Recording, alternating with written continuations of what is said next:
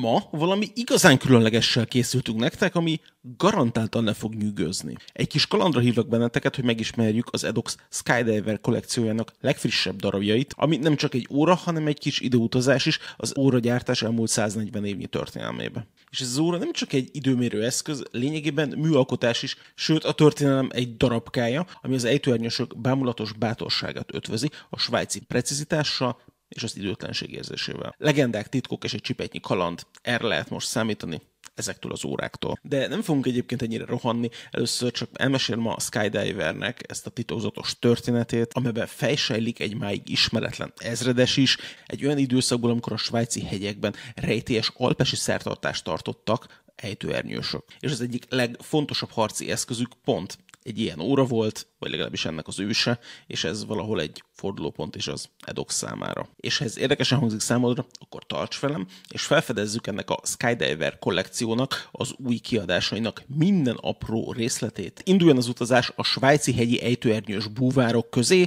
vagy hát igazából nem is tudom, hogy minek lehet őket hívni, de az biztos, hogy földön, vizen és levegőben is helyt kellett állniuk, mint ahogy ezeknek az óráknak is.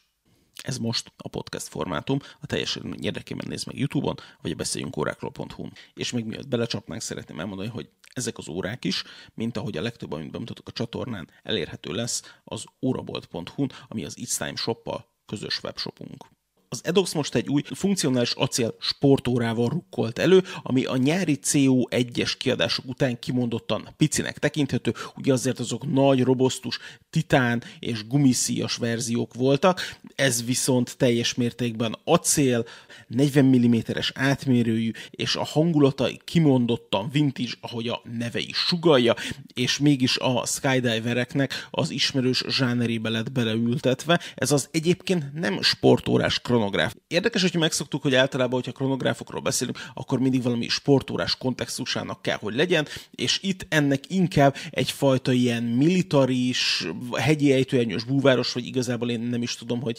hogy milyen zsánernek kellene ezt tekinteni, de az biztos, hogy ez nem egy harsány nyári viselet, hanem egy lényegében történelmi jelentőséggel bíró óra, ami a praktikusságot ötvözi a pilóta órák stílusával, és becsempész egy újdonságot is a skydiverek közé, ez pedig a kronográf funkció, eddig, ha jól tudom, nem létezett kronográf a skydiverek között. És a bevezető után nyilván nem jöhetek egy langyos történettel, és ez így is van, az Edox 1960-as évek elején lett nagyon népszerű a delfinjeivel, ugye, amit Water Championnek hívnak, és a legenda úgy tartja, hogy egy titkos ezredes előkerült, aki a saját katonáinak szeretett volna egy ilyen földön, vízben és levegőben is használható órát, és elég egyértelmű követelményeket szabott annak, hogy minek kell az óráknak megfelelniük, megbízhatónak kellett lenniük minden szélsőséges körülmény között, de ezeket ugye a delfinek egyébként is tudták. A 300 méteres vízállóság pedig nyilván a tengerben volt iszonyatosan hasznos, úgyhogy fel, fel kellett, hogy készítsék ezt az órát minden egyes olyan zöld körülményekre, amivel csak találkozhattak a bevetések során. Ez 1973-ban ez a titkos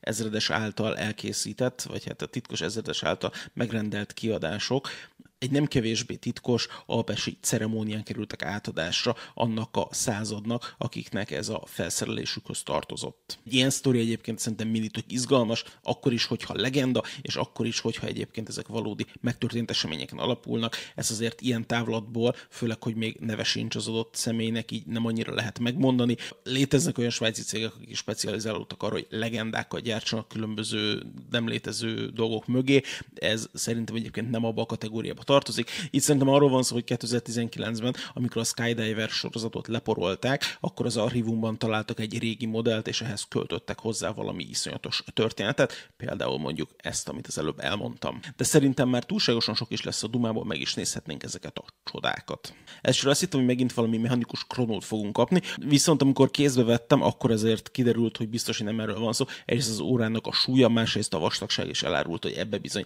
nem nagyon fér bele egy mechanikus kronóver, meg az ára is azért 569 ezer forint, és ezért az árért mondjuk egy ilyen közepes gyártó, mint mondjuk az Edox nem szokott mechanikus kronót adni, úgyhogy már ebből is nyilvánvaló volt, hogy benne lévő kaliber 101-es szerkezet az egy kvarc kronográf a rondától. És önmagában nyilván azért beszélünk vintage ezekről a modellekről, mert valahol számomra is egyébként egy első ránézésre nyilván a 70-es évek autós versenyzős,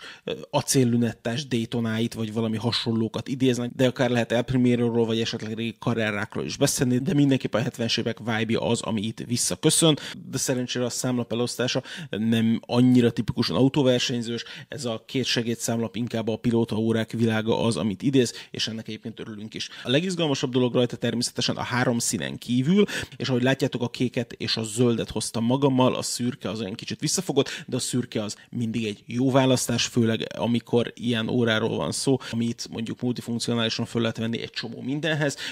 A kék az inkább biznisz, a zöld pedig inkább egy kicsit funky, természetesen nem annyira, mint amennyire mondjuk a békás óra, de ettől függetlenül ez a fenyőzöld is szerintem nagyon-nagyon mutatós. Szóval, amit elkezdtem mondani, hogy az indexeik egész izgalmasak, ha megnézitek a 12-nél, 3-nál, 6-nál és 9-nél lévő indexet, először azt hittem, hogy a kristály torzít, és hogy nem lehet rendesen látni, és azért ilyen a szélük, de egyébként nem, ott az indexekből ott tényleg valamennyi darab hiányzik a végéből szerintem. Azt amikor mozgatom, így mindig elbizonytalanodom ezen. Egy része nyilván optikai csalódás, de ott az indexnek a, ott, az index szerintem egyébként befejezetlen, ami egyébként egy önmagában tök jól mutat, meg minden, és izgalmas optikai illúziót kell. A Lunettárl ugye érdemes elmondani, hogy bár a széle írdalt, de természetesen nem forgatható, ugye a teleméter skálát amúgy sincs értelme igazság szerint forgatni, bár ugye az egy lineárisan növekvő skála, tehát nem lehet vele mondjuk elrontani, mint mondjuk a tahiméter skálát, úgyhogy igazából teljesen mindegy, csak azért fontos, hogy az ember honnét kezdje el azt a távolságot számolni. A 300 méteres vízállóságnak a gyakorlati hasznával kapcsolatban, vagy a gyakorlatával kapcsolatban azért lennének elképzeléseim, mert tudjuk, hogy az Edox ugye használja a, a Water Championből a Double O ring Ring névre hallgató tömítőgyűrűs rendszer, viszont én nem hiszem azt, hogy 30 atmoszféra nyomást egyébként az önmagában a menetes koronazár nélkül meg tudna fogni. A menetes koronazáron biztos, hogy van 300 méternyi vízállóság, viszont a nyomogombokkal kapcsolatban nekem ez vannak szkepsziseim, ugyanakkor meg szerintem senki nem fogja ezt az órát kitenni valószínűleg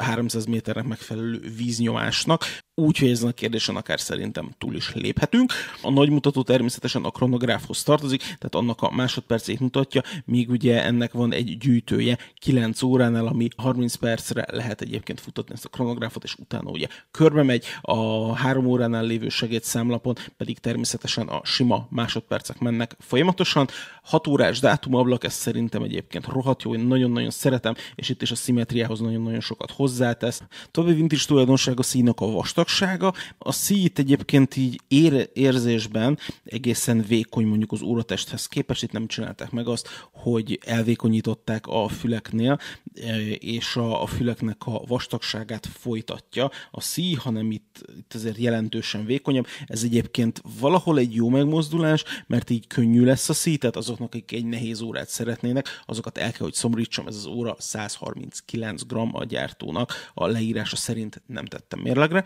viszont ez ugye optikailag magát az óratestet nagyítja, viszont a csuklón pedig kicsinek néz ki. A színek a szélessége 19 mm-ről indul, és 16 mm az, ameddig lecsökken, ugye három részes klasszikus acél szíja van, középen polírozott szemekkel, a szélén pedig szálhúzott szemrészeket tartalmaz, és ugyanez a mintázat megjelenik a tömör végszemen is egyébként. Maga az órának a tokja polírozott, és a hátlemeze pedig egyébként szépen mart, amiben az ejtőernyős századnak a logója található meg. Ami érdekessége ennek a, a csatnak, azt mondták, hogy mind a kettő végén mikroállítási lehetőség van, ami egyébként ebben a formában nem igaz, mert nem mikroállítási lehetőség van rajta, hanem uh, Divers Extension, ami azért szerintem még egy, még egy, fokkal izgal, egy sokkal izgalmasabb dolog egyébként, mint hogyha, mint hogyha búvár kiegészítés lenne. Ez is szerintem hozzájárul mondjuk az órának a, egyfajta komolyan vehetőségéhez, vagy önmagában a komolyságához. Úgyhogy az Edox tényleg oda tette magát, és tényleg úgy gondolták, hogy ennek egy funkcionális órának órának kell lenni, úgyhogy megadták a módját ennek a vintage ejtőernyős búváróra feelingnek, hogy kaptak egy kicsit a pilóták is, kaptak egy kicsit a, a búvárok is, és így kettő között az időzítés az meg csak hát, mert miért ne jelleggel még rákerült. A kristályról az előbb már valamennyit beszéltem, de természetesen hajlított Zafirról beszélünk, ami az Edox Skydiver sorozatának amúgy is a része, már a korábbi verziókon is, amik jártak nálam, ugyanez a kristály volt rajtuk, úgyhogy ebben igazából semmi meglepő nincs.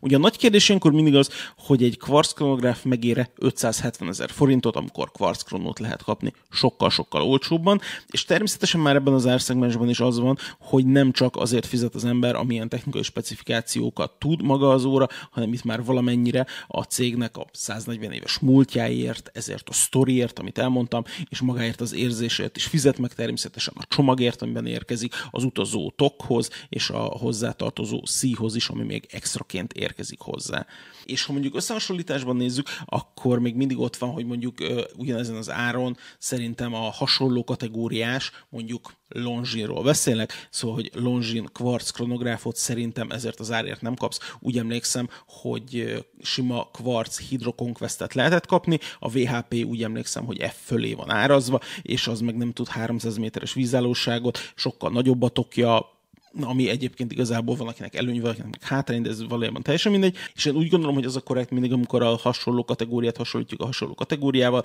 és az Edoxnak egyértelműen versenytársa mondjuk a Longin, és mondjuk nekik nem a Tiszóval, a Certinával, a Midóval, Radóval, hogy ilyesmivel kell versenyezni, hanem bizony a Longinnal. És ebben az összevetésben meg szerintem az Edox elég jól állja a sarat és akkor még néhány dolog, amit nem mondtam eddig. Ugye menetes a koronazárja, bár ezt eddig is lehetett sejteni, viszont maguk a kronográfnak a gombjai nem azok, ahogy erről már beszéltem. Maga a toknak a hosszúsága